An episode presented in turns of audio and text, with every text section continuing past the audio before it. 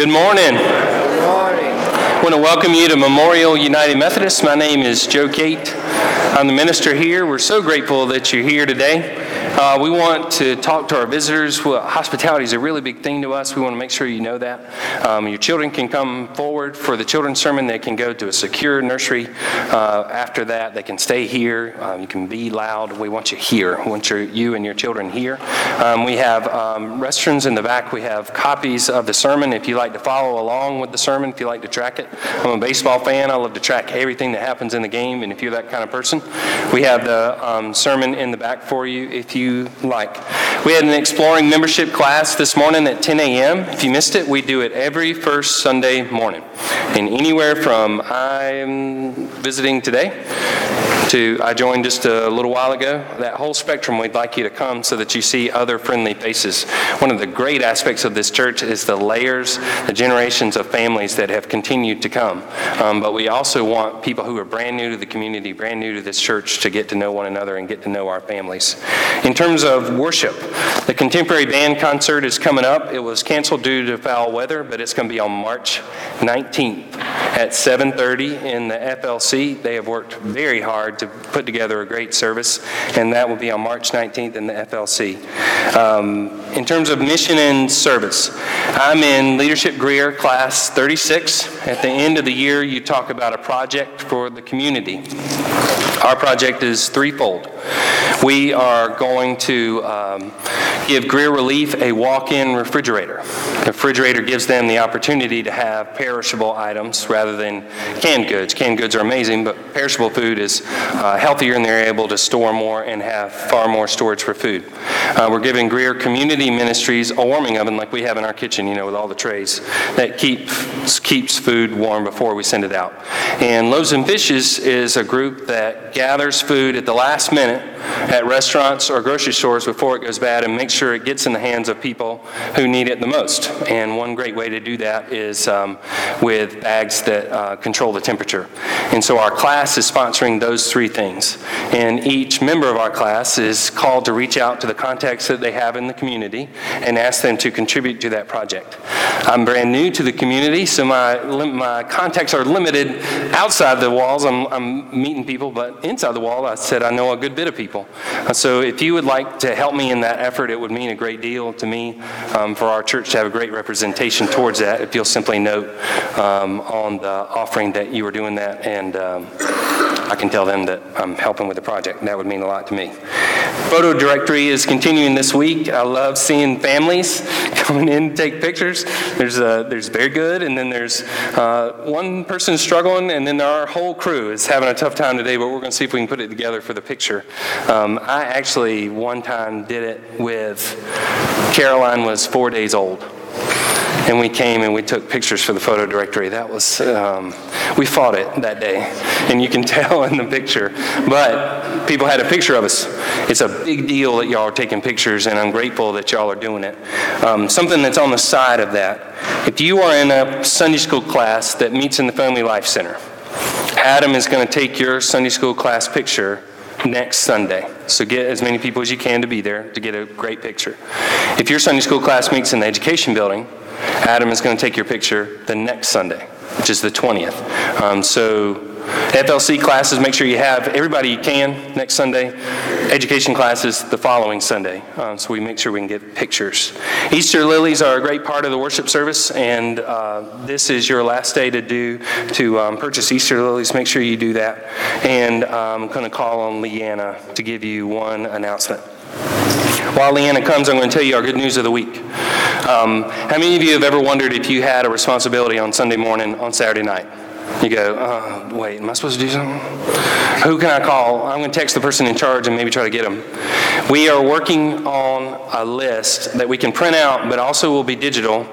For those of you who don't like digital, we're going to have a printed out list. But for those of you who love digital like me, the entire Sunday morning volunteer schedule for the entire year, all in one Excel sheet that you can reference. This is also an effort to spread our leadership out so that we're not asking you to do too much, and also an effort not to have you doing nine a.m. snacks and counting money after eleven. trying to really balance what you're doing, how you're doing it, and knowing that you're doing it. This is a major effort that we're taking on this year. Good morning. I'm Leanna Morris. I'm the interim children's director here at Memorial, and I just had a quick announcement about Easter. Our Easter egg hunt will be the Saturday before Easter, March twenty-sixth at ten a.m. So come join us to hunt lots of eggs and have some snacks and do some crafts. And in preparation for that, I have a basket in the back of the narthex, and there'll be one in the gym on Sunday mornings, as well as one in the church office throughout the week. If you would like to donate donate bags of candy for the egg hunt so that the kids can get their goodie bags at the end. Thank you. Thank you, Leanna. That's got to be enough for you to absorb. Thank you for listening. Let's begin our worship service.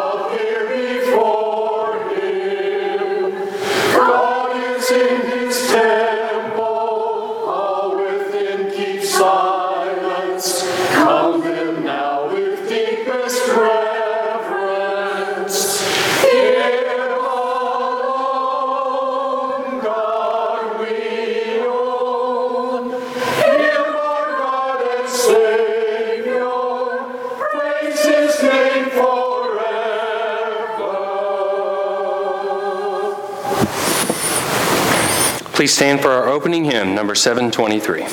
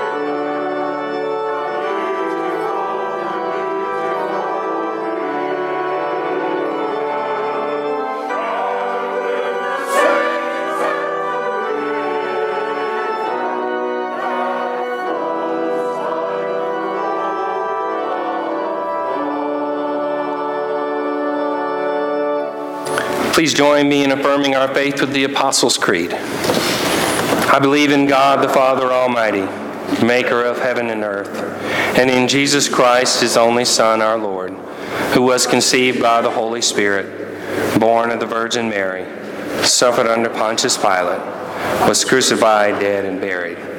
The third day he rose from the dead. He ascended into heaven, and sitteth at the right hand of God the Father Almighty.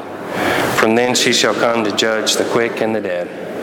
I believe in the Holy Spirit, the Holy Catholic Church, the communion of saints, the forgiveness of sins, the resurrection of the body, and the life everlasting. Amen.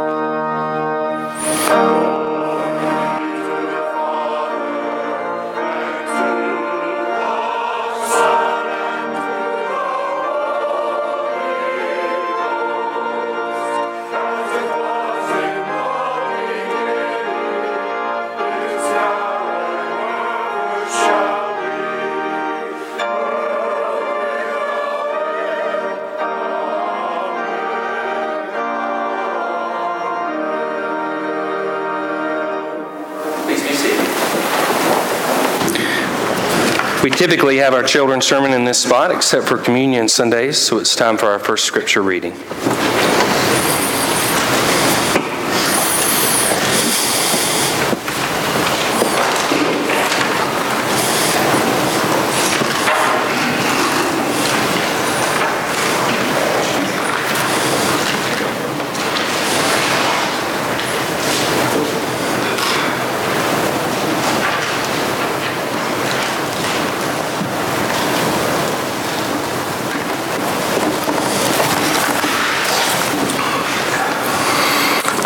Our scripture reading today is from the twenty-second Psalm, verses one through five. Our scripture reading can be found on page eight sixty of your Pew Bible. And the psalmist stated, "My God, my God, why have you forsaken me? Why are you so far from saving me, so far from the words of my groaning? O my God, I cry out by day, but you do not answer. By night, and am not silent. Yet you are enthroned as the Holy One. You are the praise of Israel. In you our fathers put their trust. They trusted, and you delivered them. They cried to you, and were saved. In you they trusted, and were not disappointed." This is the word of God for the people of God. Thanks be to God.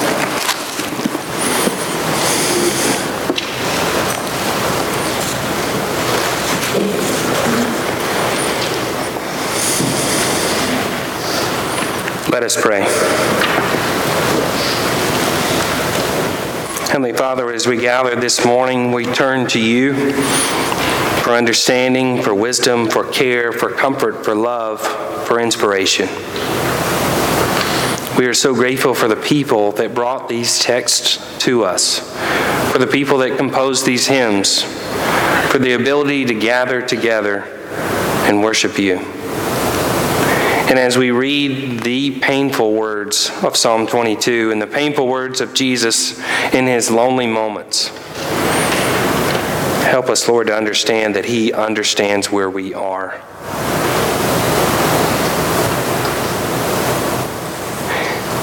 As significant as that is, help us also to understand where Jesus was. What it meant for him in that moment to be there, to stay there, to become vulnerable to those people. And in so doing, help us to understand the hymn that he sings, the love that he shares, the purpose that we have in this season. Inspire us this morning, Lord, as we pray the, son, the prayer your Son taught us to pray. Our Father, who art in heaven, hallowed be thy name. Thy kingdom come, thy will be done, on earth as it is in heaven. Give us this day our daily bread, and forgive us our trespasses, as we forgive those who trespass against us. And lead us not into temptation, but deliver us from evil.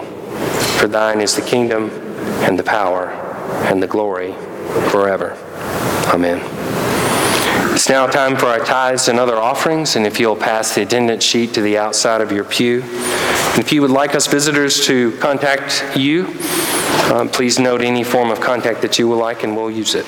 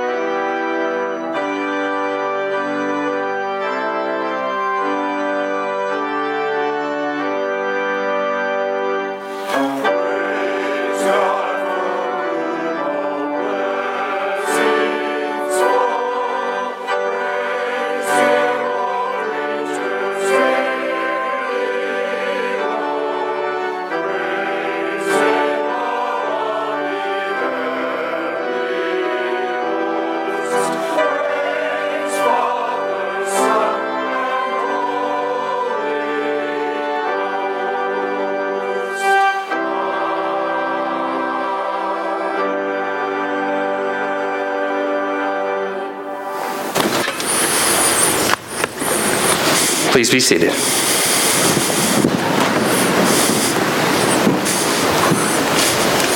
Kristen, we're so grateful to have you here today. Thank you. We continue today in our series of Words from the Cross, things Jesus said in his final moments with his final breath, the last things that he wanted to say to humanity as a human. And today we talk about, my God, my God, why have you forsaken me, as you heard in Psalm twenty-two. And we start with Mark fifteen, verse twenty-nine, which is found on page fifteen eighty-three in your pew Bible.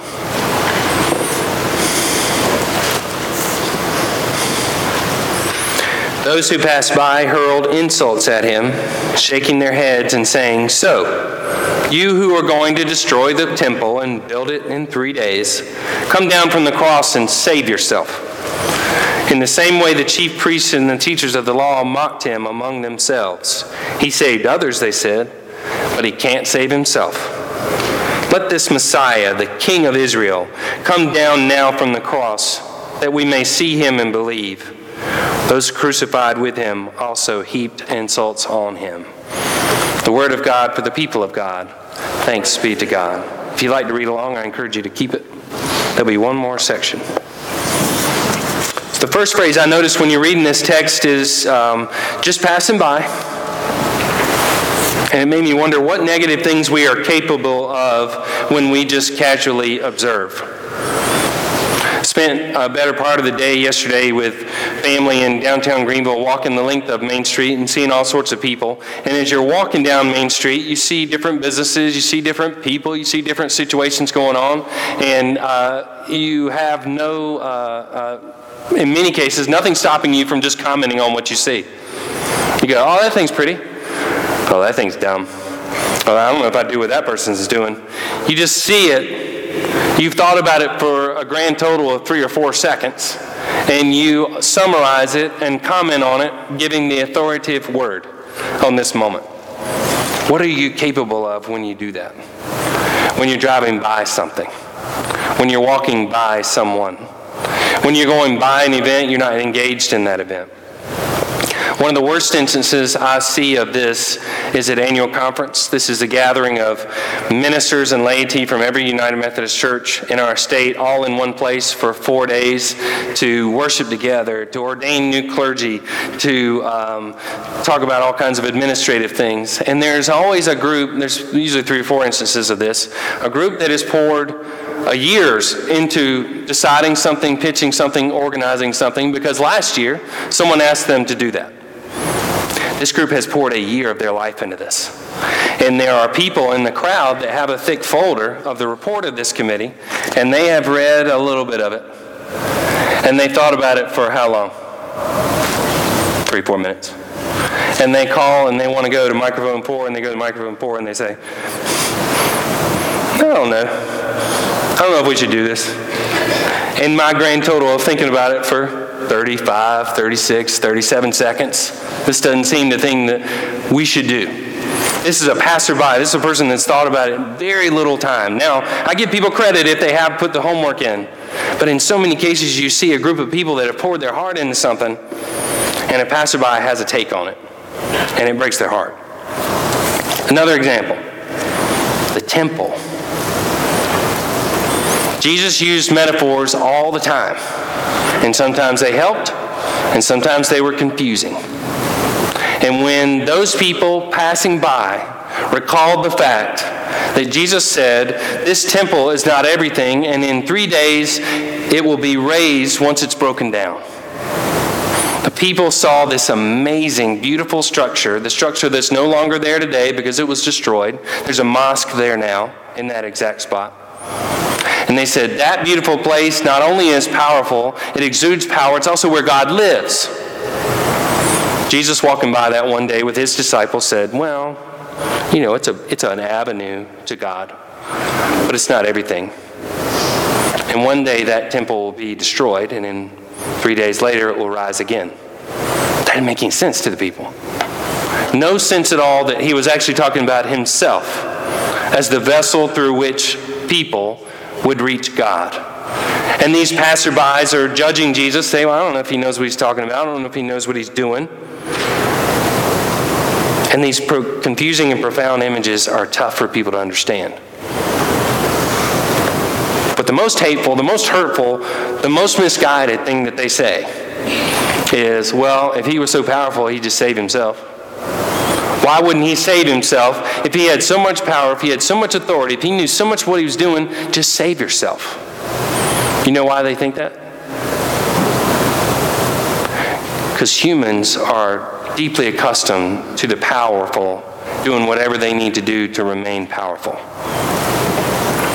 Whether that be lying or cheating or stealing or harming someone, whatever, I, you know, I've got this position.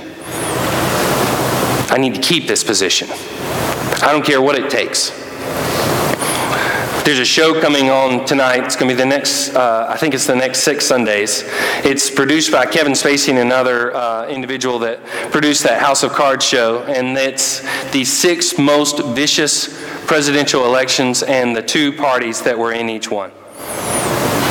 Now, in some ways it'd be painful, but to me, and some of you are like, why would you watch that? Uh, well, I'm interested in politics and I was a history major. You know, those two things merge together.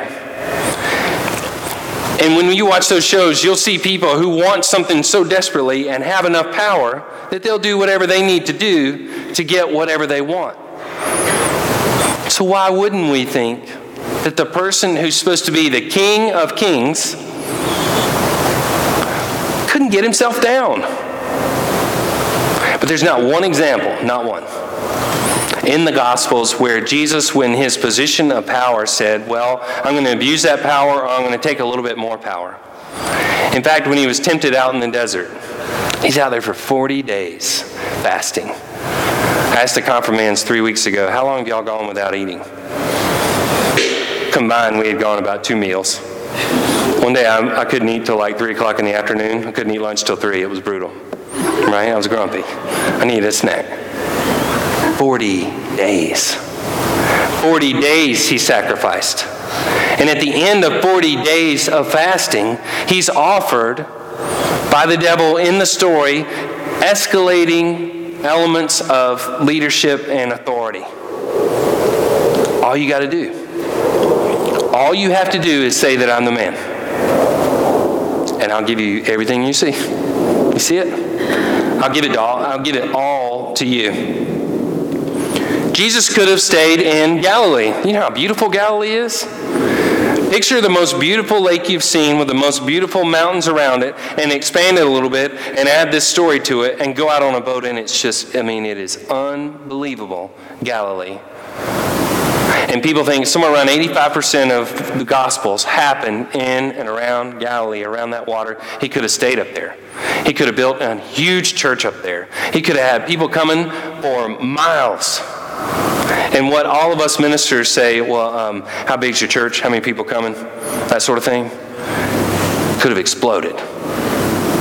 He said, every time somebody said, we need to make you king, we need to make you the authority, we need to build something here, we need to stop right now. We need to be in close proximity to my house so that I can have all this amazing stuff. And also I want to be in charge. And can I sit by you? And all that. Jesus said, mm, we got to go to Jerusalem. And when we go to Jerusalem, nobody's going to like it. And when I say what I need to say, it's not going to end well. And of course, the people involved in his life say, please don't do that. Please don't say that. Please don't make us do that. Never once did he think about self-preservation.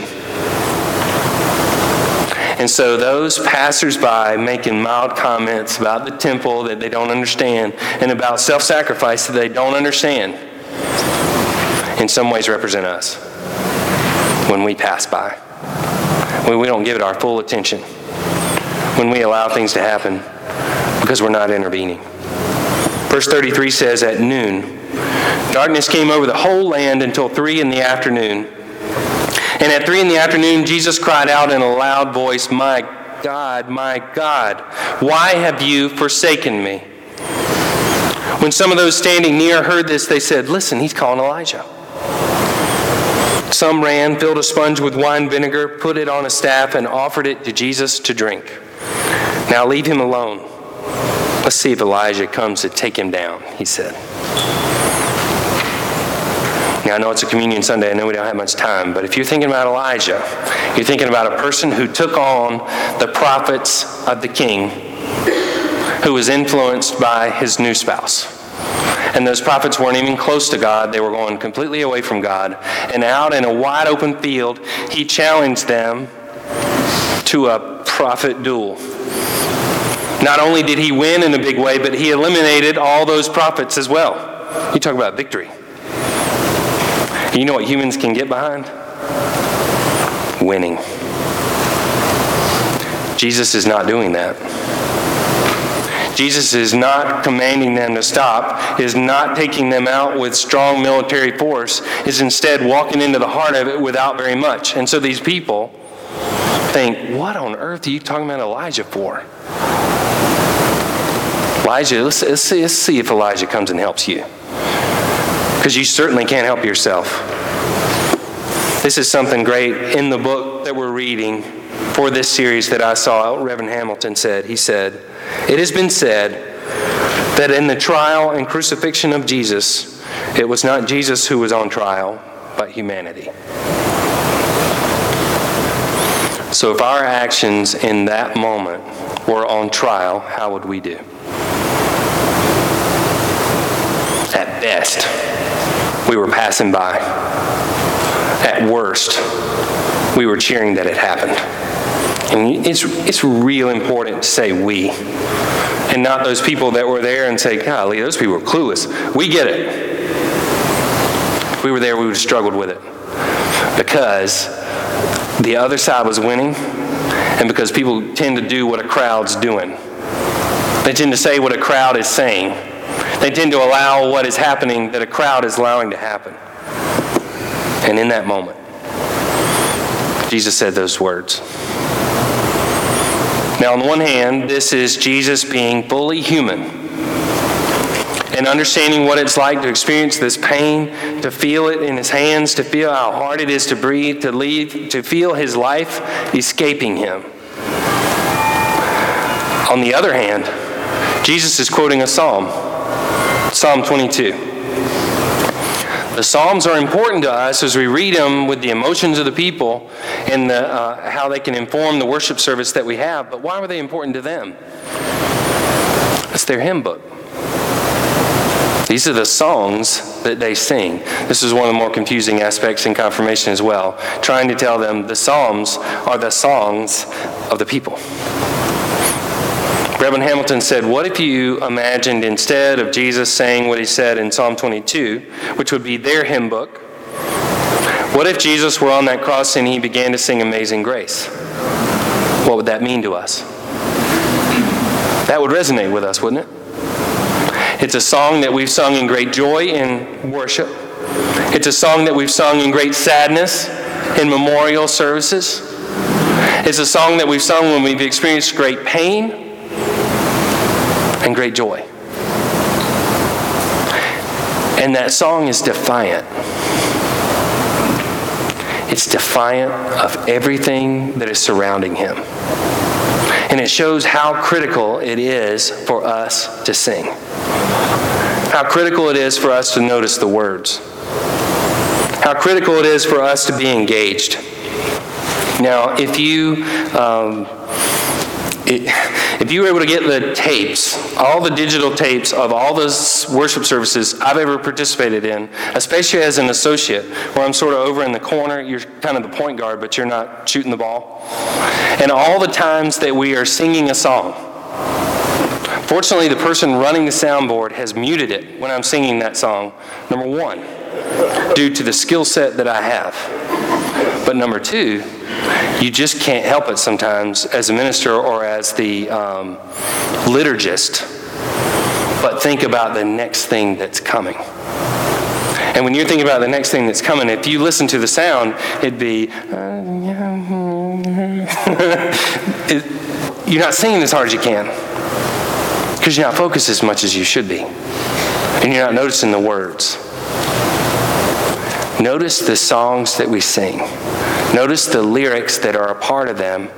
Notice the defiant nature of the text that we read, the songs that we sing, the prayers that we pray in this season, because they're important. It's important to not simply pass by this season and say, wow, that was dark. Can we just get to Easter where we have the kids and the lilies? But to understand, as human beings, we are participating. We are walking by.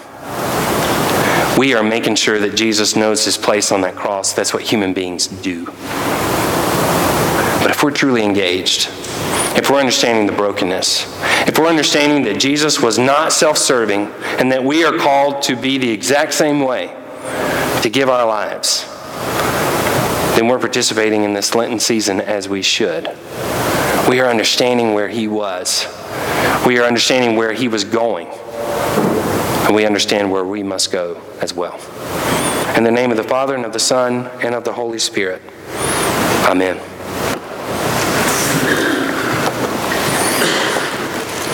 I invite you to take your hymnals out and turn to page twelve. I'm going to ask Reverend Dennis Lee to join me. We had an excellent breakfast last week with all of our clergy that are part of our church. We have nine clergy. And Dennis is one of our nine, and I'll give you two fun facts about him. He was a district superintendent of Spartanburg just recently, just on the other side of Lion Street, and is participated in the process that's going on now of figuring out faithfully and prayerfully where people are going and what churches they are going. That is beyond stressful, as I understand. He also, like Fred, has made the journey from the black robe to the white robe. Not many of us, very few of us can do that. And I'm grateful for his uh, participating in our service. If you look at page twelve at our invitation, Christ our Lord invites to his table all who love him, who earnestly repent of their sin and seek to live in peace with one another. Therefore, let us confess our sin before God and one another. Merciful God, we confess that we have not loved you with our whole heart. We have failed to be an obedient church. We have not done your will. We have broken your law. We have rebelled against your love. We have not loved our neighbors. We have not heard the cry of the needy. Forgive us, we pray. Free us for joyful obedience. Through Jesus Christ our Lord. Amen.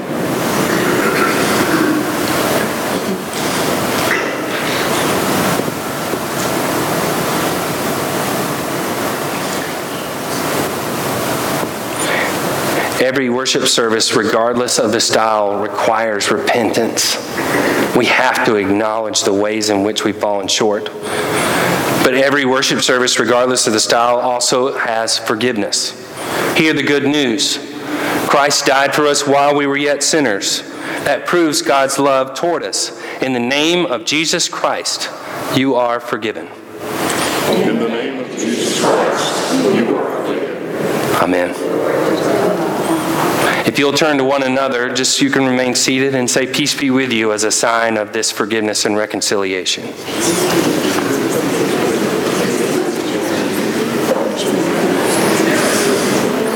And turn to page thirteen with the great thanksgiving. The Lord be with you. And also with you. Lift up your hearts. We lift them up to the Lord. Let us give thanks to the Lord our God. It is right to give our thanks and praise. It is right and a good and joyful thing, always and everywhere, to give thanks to you, Father Almighty, Creator of heaven and earth. And so with your people on earth and all the company of heaven, we praise your name and join their unending hymn. Holy, holy, holy Lord, God, power and might, heaven and earth, full of your glory. Hosanna in the highest. Blessed is he who comes in the name of the Lord. Hosanna in the highest. Holy are you, and blessed is your Son, Jesus Christ. By the baptism of his suffering, death, and resurrection, you gave birth to your church, delivered us from slavery to sin and death, and made with us a new covenant by water and the Spirit. On the night in which he gave himself up for us, he took bread, gave thanks to you, broke the bread, gave it to his disciples, and said, take, eat, this is my body which is given for you. Do this in remembrance of me. When the supper was over, he took the cup, gave thanks to you, gave it to his disciples, and said, "Drink from this, all of you. This is my blood of the new covenant, poured out for you and for many for the forgiveness of sins. Do this as often as you drink it in remembrance of me." And so in remembrance of these, your mighty acts in Jesus Christ, we offer ourselves in praise and thanksgiving as a holy and living sacrifice in union with Christ's offering for us as we proclaim the mystery of faith. Christ is dying. Christ is risen. Christ will come again. Pour out your Holy Spirit on us gathered here and on these gifts of bread and wine. Make them be for us the body and blood of Christ, that we may be for the world the body of Christ, redeemed by his blood. By your Spirit, make us one with Christ, one with each other, and one in ministry to all the world, until Christ comes in final victory, and we feast at his heavenly banquet. Through your Son, Jesus Christ, through the Holy Spirit, in your holy church, all honor and glory is yours, Almighty Father, now and forever. Amen. Come forward. In the United Methodist Church, all who want to come forward for Holy Communion are welcome to do so.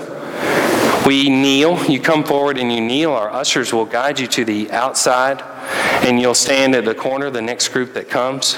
We want you to be aware that at each corner we have gluten-free elements. If you need them, make sure that you grab them on the way.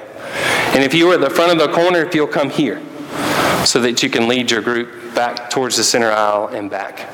Um, if you are unable to kneel, don't worry about it. You can stand. If you're unable to come forward, don't worry about it. We will come to you. If you do not want to come forward, you're certainly that is certainly your right, but you are welcome to do so. Welcome to come forward and participate in this holy meal. I'm going to call the choir to come first.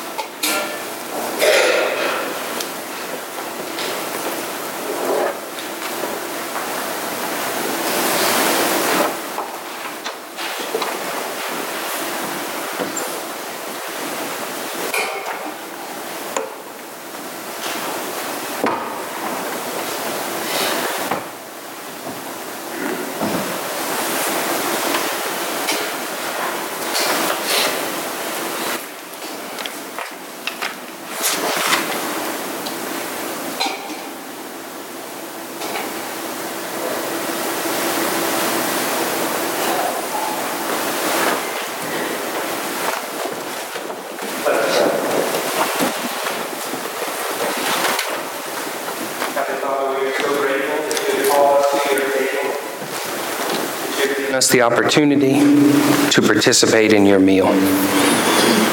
That you have granted us grace in the face of mercy, in the face of merciless, merciless pain.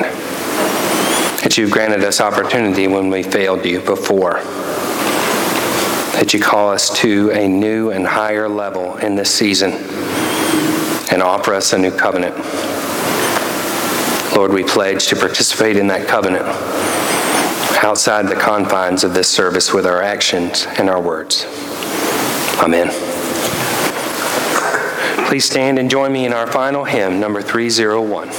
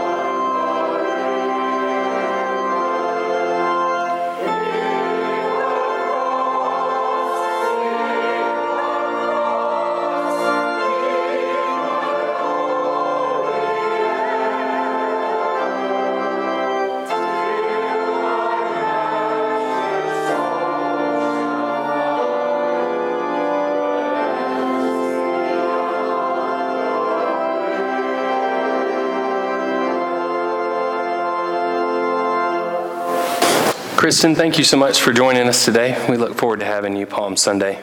Thank you so much for participating in this service, for becoming aware, for not passing by, for noting what Jesus did and what that means for us and what we will do and what that means to him. Go forth in peace. May the grace of our Lord Jesus Christ, the love of God, the power and the presence of the Holy Spirit be with you all. Amen.